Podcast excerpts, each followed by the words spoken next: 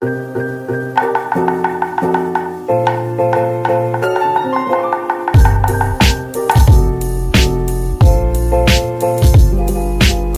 everything, balik lagi di King of Nongkrong, podcast yang selalu kalian tunggu-tunggu bersama aku Dinda, host yang selalu menemani hari-hari rebahan kalian.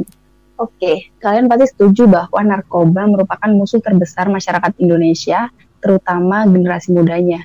Menurut Badan Narkotika Nasional, penyalahgunaan narkoba di kalangan pemuda dan remaja tidak dapat dipungkiri. Ternyata masih banyak yang mengkonsumsinya di lingkungan sekitar kita permasalahan narkoba di Indonesia sendiri masih merupakan sesuatu yang bersifat urgent dan kompleks. Dalam kurun waktu satu dekade terakhir, permasalahan ini menjadi semakin marak. Terbukti dengan bertambahnya jumlah penyalahguna atau pecandu narkoba yang secara signifikan semakin berkembang. Seiring meningkatnya penyalahgunaan kasus narkoba yang semakin beragam pula polanya dan semakin masif pula jaringan sindikatnya, masyarakat Indonesia bahkan masyarakat dunia pada umumnya saat ini sedang dihadapkan pada keadaan yang sangat mengkhawatirkan akibat maraknya pemakaian bermacam-macam jenis narkoba ilegal. Kekhawatiran ini semakin dipertajam akibat maraknya peredaran gelap narkotika terus menebak di segala lapisan masyarakat termasuk di kalangan generasi muda.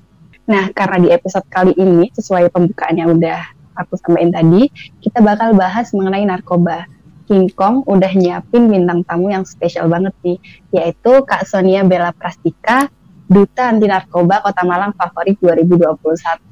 Halo Kak Bella, apa kabar? Halo Kak, baik. Sekarang nih kesibukannya apa aja nih Kak Bella? Uh, kesibukannya program-program aja sih yang ada di Duta, terus juga organisasi di kuliah gitu, sama kuliah aja gitu. Oh iya, kuliahnya udah mulai masuk belum ya? Uh, kalau UM belum, masuknya oh. masih akhir Agustus. Udah KRS nih tapi ya? Oh belum belum. Oh belum. Pertengahan, iya belum. Belum. Berebut nggak nanti? Pastinya ya. Oke, okay. uh, karena Kabela nih as a duta nanti narkoba Kota Malang, otomatis nanti aku bakal bahas mengenai narkoba dan teman-teman tenang aja nih pembahasannya pasti menarik nih. Yang pertama kita langsung masuk ke pertanyaan aja ya Kabela. Oke, okay, boleh ini pertanyaan buat sebuah sih. Um, narkoba itu sebenarnya apa sih? Eh, jadi gini kan ya, narkoba itu kan yang banyak kita ketahui secara umum itu adalah merupakan suatu obat atau zat yang memang berbahaya. Nah, menurut Undang-Undang Nomor 35 Tahun 2009, narkotika itu merupakan suatu zat atau obat dari tanaman bukan tanaman sintetis semi sintetis yang menyebabkan penurunan kesadaran, hilangnya rasa nyeri dan juga ketergantungan. Jadi efeknya itu benar-benar bisa merusak tubuh dan juga kesadaran seseorang gitu. Ya, um, narkoba ini kan biasanya disebut narkotika ya karena itu ada jenis-jenisnya yang banyak. Nah, jenis-jenis narkoba itu apa aja? jenis narkotika itu kan ada tiga ya kak ya. Jadi ada golongan satu, ada golongan dua, dan juga ada golongan tiga. Kalau golongan yang pertama itu uh, narkoba yang memang benar-benar tidak boleh dikonsumsi. Jadi hanya untuk penelitian dan juga ilmu pengetahuan. Itu contohnya seperti ganja, koka dan juga opium. Kemudian yang kedua itu boleh dikonsumsi tapi harus dengan resep dokter. Itu contohnya seperti amfetamin. Kemudian yang golongan ketiga itu uh, potensinya cukup ringan namun juga harus tetap dengan uh, resep dokter juga. Itu contohnya seperti kodein kayak gitu. Jadi kalau misal yang biasa dikonsumsi sama orang-orang tuh kadang yang penyalahgunaan tuh yang kayak yang harusnya pakai resep dokter gitu ya. Tapi justru mereka pakai sembarangan gitu enggak? Iya, jadi yang seharusnya digunakan tiga kali sehari itu digunakannya seharinya jadinya tiga kali gitu. Jadi mereka hmm. menyalahgunakan resep dokter. Nah itu hmm. yang bikin efeknya makin parah gitu dan ketergantungan juga. Oke, okay. uh, di sini kan ada penerapan dari 4GN ya, P4GN. Iya, P4GN. P4GN itu pencegahan, pemberantasan, penyalahgunaan dan peredaran gelap narkotika. Nah, itu semacam program gitu untuk pemberantasan dan juga memerangi narkoba. Oh, itu belajarnya emang P4GN gitu ya? Iya, P4GN gitu. Oh, jadi ini dari proses pencegahan, pemberantasan, penyalahgunaan dan peredaran gelap narkotika. Iya, benar banget. Oke. Kira-kira faktor apa aja yang bikin orang-orang tuh pengen pakai narkoba gitu? Faktor ini tuh bisa dari faktor internal dan juga bisa dari faktor eksternal. Kalau dari internal itu biasanya dari diri kita sendiri. Kan kalau misalnya kita melakukan sesuatu, kalau diri kita nggak mengiyakan, pasti kita nggak bakal iya gitu kan kak. Ya. Jadi pengaruhnya itu juga bisa dari diri kita sendiri. Kita nggak punya jati diri, terus keyakinan dalam agama itu juga kurang, terus juga bisa dari faktor keluarga keluarga yang kurang harmonis, kurangnya kasih sayang itu juga bisa menjerumuskan sang anak ke dalam narkoba itu tersebut. Kemudian juga ekonomi itu juga bisa karena masalah finansial akhirnya memicu seseorang untuk berkenalan gitu dengan narkoba. Itu yang internalnya ya kak. Kemudian yang faktor eksternal itu juga bisa disebabkan oleh solidaritas teman, kemudian uh, kan narkoba itu ada tingkatannya ya, ada eksperimental, ada rekreasional, terus juga bisa seseorang itu ingin menjadi cantik karena sekarang narkoba itu banyak dibentuk dalam kemasan seperti snack, seperti suplemen makanan, kemudian obat-obatan kecantikan atau pelangsing kayak gitu. Jadi oh. banyak digunakan di situ. Nah, maka hmm. dari itu Nah, maka dari itu kan kita sebagai generasi milenial nih, kita hmm. harus tahu gitu mengenali narkoba, kita juga harus tahu jenis-jenisnya. Nah, biar kita tidak terjerumus dalam daya tipu seperti itu gitu. Iya ya, parah banget ya bisa sampai ke suplemen, iya. ke ke produk produk kayak gitu kan kita nggak tahu yang iya benar yang, yang aman yang mana. Ya benar sih kalau kita nggak tahu jenis-jenis narkoba bisa bisa aja kita terjerumus ke situ. Iya. Oke tadi yang kata Kabela ada tingkatan-tingkatan tuh boleh dijelasin nggak Oke okay, oke okay, boleh. Jadi tingkatan pengguna narkoba itu yang pertama ada experimental use. Eksperimental itu seperti eksperimental kan ya namanya coba-coba. Gitu. Iya, pingin oh. tahu gimana oh. sih rasanya, enak gak gitu. Biasanya tuh bisa dari tawaran temen juga gitu. Hmm. Terus yang kedua itu ada uh, recreational use. Jadi seperti kayak memang bertujuan sosialisasi seperti pengedar mensosialisasikan pada saat berkumpul kayak gitu. Terus yang ketiga itu ada situational use. Itu seperti menghilangkan rasa kayak tidak nyaman gitu. Kayak aku harus mengkonsumsi narkoba ini biar aku eh, nggak uh, depresi, biar aku bisa ngerasa lebih enak gitu. Terus yang keempat itu ada intensif, itu penggunaan secara berkala atau setiap hari dan itu bisa merusak fungsi sosial dan juga pekerjaan. Dan yang terakhir itu ada dependent use dan ini yang paling banyak sekali sih karena memang dipicu oleh dorongan uh, si pengguna itu harus menggunakan lagi seperti kayak kecanduan gitu kak. Iya kecanduan ya. Iya. Um, kalau misal efek dari kecanduan ya, aku, aku itu pernah lihat waktu SMP tuh pernah di sosialis sosialisasi narkoba gitu kan. Nah itu kalau udah kecanduan tuh terus nggak bisa beli lagi, itu kayak ada yang nyayat nyayat tangannya terus kayak ngisep ke yang disayat gitu nggak sih kak? Iya bisa sampai itu. Itu kan masuk ke pengaruh psikologis. Jadi kayak kesadaran jiwanya tuh juga nggak bersih gitu. Jadi dia bisa melakukan apa aja untuk memuaskan dirinya gitu. Makanya berbahaya banget narkoba itu. Iya serem banget sumpah. Lagi nih udah masuk ke suplemen suplemen gitu. Kita kan nggak tahu ya. Jadi iya. harus hati-hati banget. Bener kalau misal orang udah kecanduan nih ya, nah itu kan pasti ada tahap rehabilitasi buat penyembuhan gitu kan? Iya. Proses dan tahapan rehabilitasi itu gimana ya? Oke, jadi tahap rehabilitasi itu ada dua. Yang pertama itu rehabilitasi medis. Jadi rehabilitasi medis ini uh, merupakan suatu yang ha memang harus dijalankan oleh pecandu untuk memperoleh diagnosis. Jadi diperiksa dulu gitu kak, di assessment dulu. Jadi untuk mengetahui sejauh mana sih pecandu ini mengalami efek samping yang muncul gitu. Misalnya nih si si pecandu itu mengonsumsi heroin, kan heroin itu uh, narkoba yang tingkatannya berat gitu ya. Biasanya itu mengalami sakau dan itu harus diberikan terapi-terapi terlebih dahulu. Misalnya menggunakan obat metadon kayak gitu. Jadi hmm. untuk menghilangkan uh, rasa sakitnya. Dan itu kan harus mengalami proses detoksifikasi. Ya, detoksifikasi itu pengguna memang benar-benar harus 100% berhenti menggunakan obat berbahaya Nah, dengan berhenti kan pasti reaksi yang dirasakan cukup menyiksa nih. Dan itu perlunya resep-resep dokter seperti kita harus mengetahui dia itu terkena apa, didiagnosisnya seperti apa dan apa yang harus uh, dijalani untuk proses selanjutnya begitu. Itu yang non medisnya. Nah, setelah menjalani non medis nih, dia udah mulai kayak eh, nggak uh, ketergantungan sama obat. Nah, itu yang paling penting adalah di tahap ini, tahap rehabilitasi non medis.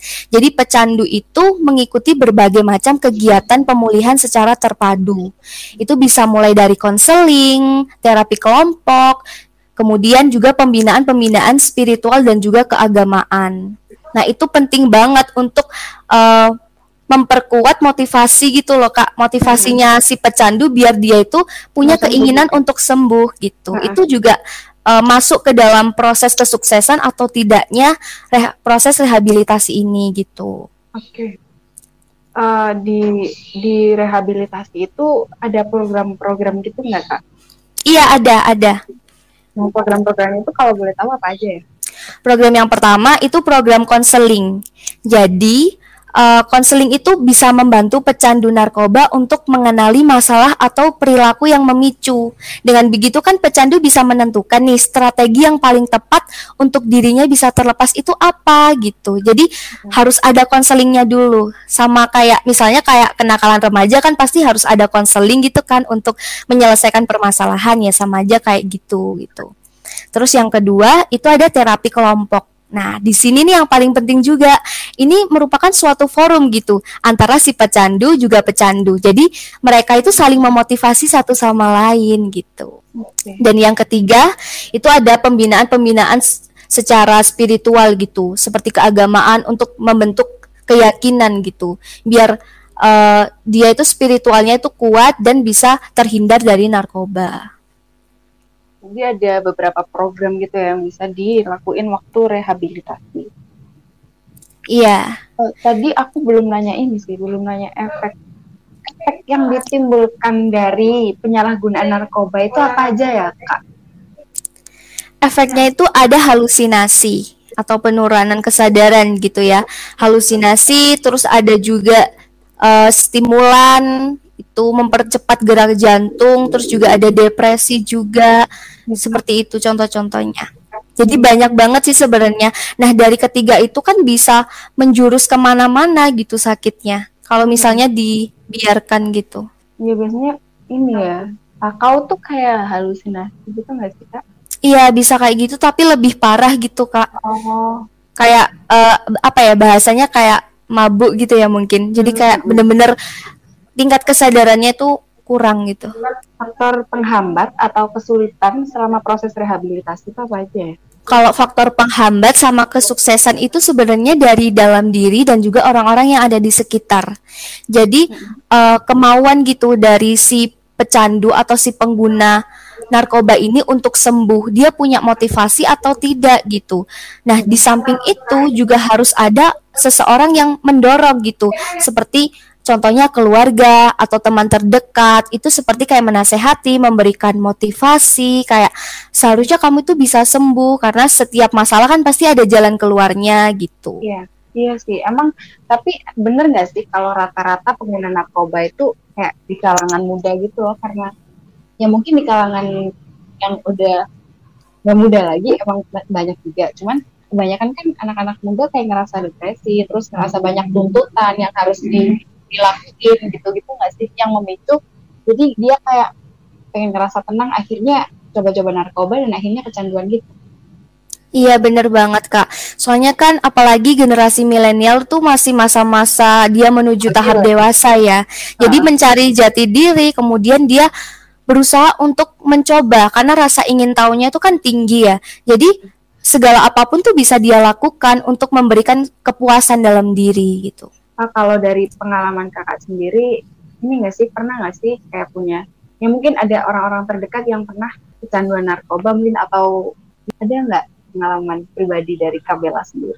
Uh, kalau dari pengalaman pribadiku, alhamdulillah nggak ada ya dari lingkungan sekitar aku. Cuman aku lebih taunya tuh dari itu sih dari berita-berita yang memang ada di kota aku gitu. Apalagi di kota Malang. Waktu itu tahun 2019 itu BNN Kota Malang itu banyak menemukan uh, pemuda yang mengonsumsi narkoba. Itu mulai dari SD, SMP sampai mahasiswa. SD. Itu banyak sekali. Iya, banyak. Dan itu mereka melalui proses rehabilitasi akhirnya. Ya ampun masih SD, emang kalau pergaulannya udah keliru nih. SD Iya. jangan kita kode.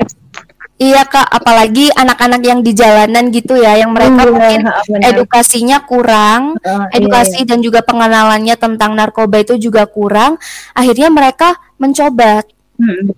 gitu. Soalnya narkoba ini tidak hanya eh, sebuah kayak obat-obatan aja, tapi narkoba juga bisa berasal dari bensin, terus juga tip X atau lem itu juga bisa menyebabkan Oh. narkoba dan kebodohan permanen sih itu. Bisa. Eh, yang cair itu ya?